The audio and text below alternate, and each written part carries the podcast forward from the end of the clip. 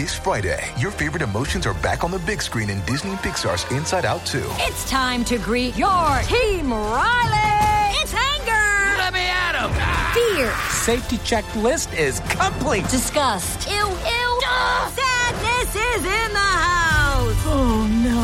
Hello, I'm anxiety. I'm one of Riley's new emotions. Disney and Pixar's Inside Out 2. There's a part two? We're going! Rated PG. Parental guidance suggested. Only in theaters Friday. Get tickets now. Hello, this is New Books in Science Fiction and Fantasy. I'm Rob Wolf, host of the show, and a science fiction author myself. And every two or three weeks, I sit down with a fellow writer to discuss her or his new book. I am happily in the middle of a multi episode project to interview the authors nominated this year for the Philip K. Dick Award. This week, I'm speaking with Brenda Cooper, the author of eight science fiction and fantasy books, including her Philip K. Dick Award nominated book, Edge of Dark. Brenda, welcome to the show. Thank you. Well, why don't we start off with an overview of what Edge of Dark is about? Do you want to set up the story? Sure. One of the things that's fascinated me for a long time is the idea of transhumanism, or um, basically, what are we going to become? And um, and there is a group of people who are transhumanists who kind of have this idea that being transhumanist means that you're going to sort of end up with some technological nirvana and that we're going to transcend by being able to upload and we'll suddenly all you know become better forever and ever. And and as you can probably tell from my tone of voice i don't quite believe that. So i wanted to have a sort of a conversation with that because i do actually think we're becoming something different but i think it's not going to be necessarily simple and that there's going to be a lot of interesting things to overcome. So in this story, I'm exploring what the human soul might be about and how you might decide if you're still human if you have somehow been changed in some ways that are beyond that. And um, and I'm exploring human relationships in a far future where we have a lot more technology. And it's a little bit of a love story and a little bit of a mystery and a little bit of a, a war novel and kind of kind of a lot of I think kind of meaty stuff. And hopefully, it's fun for people to read. Definitely. It's definitely fun to read. I just finished it today, just in time for the interview. And I would add that uh, just for people listening, just to sort of give the kind of the larger context, there are, when you talk about the sort of the war, uh, potential war aspect or the, there's a diplomacy aspect where there are humans who live basically in the inner circle of a solar system. And then there are uh, beings who are descended from humans, but have been, I guess you'd say, massively enhanced by artificial intelligence or cyborg types who live or have been basically been banished to the system's outer limits. And really, it's about their interaction and these these beings from the outer limits who uh, who want to basically return to the to the inner area where they had been, and you know how that's going to happen if that's going to happen. And what was really interesting to me, and I could hear it in your explanation about transhumanism, is that it's not cut or dry. You don't make these beings who have been banished, who are a mix of both biology and technology, you don't make them just evil. It's more complicated than that. And, and you find a really interesting way to do it, I think, because you, you follow some beings who are human in the beginning of the book and ha- and then become transformed into these creatures who have grafted their consciousness into uh, an artificial artificial beings. And I think that creates a lot of empathy uh, in the reader for for these beings who are both biological and artificial. And I, I wanted I wonder if you could talk a little bit about that about the the nuances you're trying to explore. Well I think you described it really well when you said it's complicated. In a way this is about our relationship with a potential future self, you know, with what we could be becoming. I mean, in a way, that's what the book is about. I think that's a really important conversation that we're having in a lot of places right now as we deal with more and more new technology that's actually really pretty transformative. Um, and so I did want to create characters that were um, people that you would be able to empathize with and I did do it by having them changed against their will. And then they both have to explore what that change means to them. Because, of course, every being has a desire to live. They have a desire to continue. They have a desire to go on. They have a desire to explore themselves. Um, but yet they themselves are a little ambivalent, a little bit confused about what has become or what has happened to them. And then there are also the more traditional humans who are still more advanced than we are, but have chosen not to have certain kinds of augmentation on purpose. You know, and so that it's these two groups having to to explore that. And it's interesting because the ones who have been against their will uh, transformed in this way, I mean, they basically think of think of it when they think about what happened to them that they were killed, mm-hmm. uh, which is you know strong language. But on the other hand, you also endow them with some thrilling capacities. You know, they can think and move at hyperspeeds. They can think telepathically with each other. Presumably they can live forever. Although what does life mean when they think of themselves as having been killed? I mean, there are a lot of interesting questions you raise. I tried. well, so what do you think? I mean, where where do you come down on this? There's clearly good and bad, and I wonder as you drive to work or you know conduct your daily life and you think about the future you know are we headed for for something bad or something good i tend to be a positive futurist and i tend to believe that the future will be better than we often think it is. In fact, I give talks about the future sometimes. And when I do, people sometimes will come up to me and say, but there's all this bad news and I'm really horrified and I'm really scared. And that's understandable because we're in the middle of so much change. But a lot of the change is positive. You know, we have all this sort of negative news and the terrorists are going to get us and our our government is broken. But there's an awful lot of positive things going on in the world. We have less poverty, less war, even though it doesn't seem like it because we have all this media about it. We have a lot of other things that are really positive going on, and yet the story we hear is often negative. And I think I explore that a little bit in the set of books. The second book will come out in June of this year. And it continues to explore some of the same themes and I think deepens them a little bit, or I hope deepens them a little bit. Um, because I don't think it's that simple. I mean, if you took someone from 100 years ago and you explained this life where we're super connected up to our devices all the time and it's got this negative in that we can all be in the same room, but yet we're all actually talking to people in other countries. But it's got this positive that we're all sitting here in the United States talking to people from other countries. I mean, I'm talking, I don't even know where you live. I don't need to know where you live. I'm sitting here having this lovely interview with you over my computer, and it was extremely simple to set up, other than some email challenges early on. And, and it just works really well. And this would have been unimaginable even in the world I was born into because I'm in my 50s, you know. So I was I was raised where I didn't have a cell phone and my mother didn't know where I was and she wouldn't have got in trouble for not knowing where I was when I was 7. I mean, it was a whole different world. I mean, everything you say is true. If you watch, you know, an average evening news, it looks like the world's going to hell. But as you say, you know, poverty's globally, you know, in decline and literacy is slowly rising if you average things out around the world. So there, there is clearly good news why is it that it seems so easy and the most natural thing to do when one thinks of technological advances is to think of, of all the dangers and problems potentially that would arise. I mean, when you think of artificial intelligence, most of the stories aren't about benevolent, helpful robots. They're about the ones that take over because they're smarter than we are and they've achieved singularity and they just get smarter and smarter and, and they're evil. Well, I think there's probably a multitude of reasons why these are the stories we tell. Partly, these are the more interesting stories stories of survival, stories of things to be afraid of, stories of things to overcome are interesting to humans. Stories of utopia are inherently boring. We go out and we look for something else to do because I think we're wired to want change. Um, a second reason is about change itself because change is scary. And as, as we know, the pace of change is increasing. My life is more different now than my life when I was born. My, uh, I have a 35 year old and a 19 year old, and their lives are drastically different from each other because of the generations they were born in, the technology they were raised with.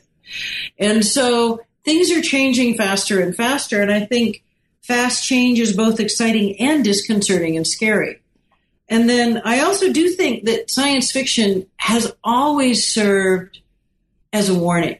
It does say, hey, we need to think about this. You know, you talk about Brave New World, you talk about um, 1984. In fact, it was interesting. I am near the end of PJ Manney's book. She's one of the, the, the PKD, fellow PKD nominees, and she's talking about many of the same issues that I am. And she, in the bit I was actually listening to on my way home, was talking about these old warnings of ours from 1984 and George Orwell and and Aldous Huxley's Brave New World and about how Brave New World is in some ways scarier because it's it's got a complacent society saying, "Well, it's okay," you know. There's a last reason why I think we worry about technology, which is that technology can bite.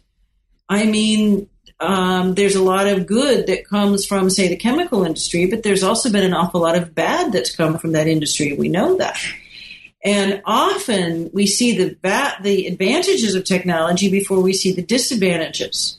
Um, you know, 200 years ago, coal didn't seem like much of a problem. It was mostly doing a lot of good. It gave us a lot of power. We suddenly had coal in our, our trains and we could go these great distances. And how did we know then that coal use would grow and grow and grow to such to, to the point where it began to poison the environment and to where people have shortened lifespans because of it, et cetera, et cetera. So, you know, technology is a two-edged sword. And I think because of that, and because we've all experienced that, we have a healthy fear of technology. We need to be talking about the ethics of all the different technologies that we do, which is some of what I try to do in this book is talk about basically the ethics of significant human enhancement or some of the ethics of it. You call yourself a futurist, and I wonder what that entails, uh, if it's anything apart from being a writer of speculative fiction. You said you give lectures about about the future. I mean, this is something you clearly spend a lot of time thinking about. Yeah, and there there are multiple types of futurists. I am a professional futurist, kind of barely, in the sense that I do give talks about it. I go to Futurist Society meetings. I'm a member of the Futurist Society. I have friends who are futurists. I write about the future. I've had articles in like Slate and Crosscut and stuff like that. So I write some nonfiction, some blog issues about the future. There are also futurists who are deeply trained in, um, say, scenario building and how to use a lot of mathematical capabilities to help them figure out what might happen. And there are futurists that might be deeply trained in a particular industry. So, like Intel has a futurist who specifically is looking at the future of chips as an example. And many, many large companies have corporate futurists who do that. And to some extent, all of us who are in science fiction and all of us who are in technology and you know heavy duty gamers and people entrepreneurs starting companies and all of this are all kind of amateurish to, to vaguely professional futures because we're scanning what's going on and we're trying to figure out what's happening. You know so i'm i do wear the title because i do actually get paid for doing it from time to time but there's a whole sort of range in that profession and I do not do it full time. I mean, I don't really do anything except I have a I, I work in technology full time. I write probably half time, and then I do the futurist work and the blogging and the other stuff with the scraps of time that are left in between all of that when I'm not playing with the dogs or walking or riding my bike or doing something else to stay sane. Well, you know, you just referred to the to the job you have, and I'm maybe because as a writer myself who also has a day job, I'm always interested in how the rest of my life complements my my writing. So you're the chief information officer uh, for the city of Kirkland, which uh, is a Seattle suburb, and I, I, guess that brings you into daily contact with technology, although a very different kind than the anthropomorphic robot space travel kind. Um, but I wondered if if you find inspiration for new ideas in your work, like how that plays out. I mean, you are thinking about today's technology and very, presumably, very practical applications of how it's used. In this case, in local government. But I just wondered about that dynamic. If you if you sit there and you go, Eureka! I just I just thought of something, you know, about a government 200 years in the future and what they would do. Well, my next set of books, which I've started, is set more near future and it's set on Earth, which is the first time I've written books set on Earth in a very long time. So that'll be fun. And it's at 30 or so years away and i can take a lot of inspiration from the work either some of the fellow futurists i know or some of the big companies i know representatives from are doing in what's called the smart cities area which is where people are looking at okay how do we take advantage of technology and really integrate it into cities? Now the city i work for kirkland is kind of small and we don't have enough money that we're on the cutting edge of smart cities but i have lots of access to figure out who is and what some of that work is and to try to get us set up so that when it rolls down, new technologies tend to roll out in like the New Yorks and the Stockholms and the Singapores, you know, so they don't really roll out in in cities of 80,000 people, but they do eventually come down and impact us. So like we're now putting in smart lights where everything is timed, but in the big cities they've been there for 20 years. So so I do get a lot out of my day job. I also kind of think that having a hard day job doesn't hurt me. Um, there's often people that say, well, if you're a writer, you really want to be like a security guard or something so you can leave your job when you're when you walk away at the end of the day. And um, and I don't know that I want to be bored eight hours a day in order to feed my writing. And I don't want to be poor. So that that's kind of where that is. I mean, my my writing career, I have I think you said eight. I think I might even be up to 10 novels now and probably 30 or 40 short stories. And if I add all that up, it's about a year of my current salary. So, so writing is a tough thing to make a living in. It can be done. I know some people who are doing it. I hope I can do it someday. If I could figure out how to make a steady $75,000 a year or so out of my writing income, I would quit my day job in a minute. But, you know, I live in Seattle, so it's not, it's not like you can live on, on poverty level income and, and function. So Right. Why is it, why is it so hard to survive as a writer? You know, it's such a crucial function. I mean, it's how we hand down culture. It's how, as we've been discussing, exploring new ideas. I mean, storytelling is one of the oldest cultural traditions, and yet being a writer is something that, for most of us, it's something we do in our spare time. I'm sorry I said eight. I think I got that from your website, actually. So eight, ten, you know. Whatever. Uh, I mean, after, after a while, you stop really counting you count the first few. You know, the first time you see a book and yours in a store, you cry. But you know, after a while, it's just something you do and it's part of your world. I think. I think part of why it's hard, and I think it's hard in every creative field. So if you think about music, if you think about acting, if you think about writing, if you think about painting, in any of those, there's actually a lot of money in creative fields, but that money goes to kind of the top two to five percent of the people who are actually working in the field. And then, you know, the other 95%, we'll just say it's 5%, you know, the curve is not all that steep. So if you're just entering the field and you're getting your first book published, maybe you get $3,000 for your book, or maybe you get $1,000 for your book. And then maybe if you're a mid-list writer, you get ten or $15,000 for a book, which is a year's work. So, you know, think that through. Still not a lot of money, you know, but it's better than you were. But, and there's also this vast pile of people who are trying to break in, who want to do it. People really want to participate in creative fields. And so you know, it's sort of a supply and demand thing. You know, if I if I fail tomorrow, somebody else will come along with a brilliant book that they'll sell to my publisher that will go in my spot. You know, so I just think there's so many of us doing it, and it's hard to be really, really good. If you look at the people who are really at the top of the game, they really have a lot of craft, and that's what I want to do. I mean, that's what I'm I'm reaching for. I certainly want to be a bestseller, and I want to write the best book possible, but I find I have to continually keep learning to get each book better. And what's your what's your method? I mean, you write every day. Do you circulate drafts and you know constantly rewrite? You know, I've had different methods at different times.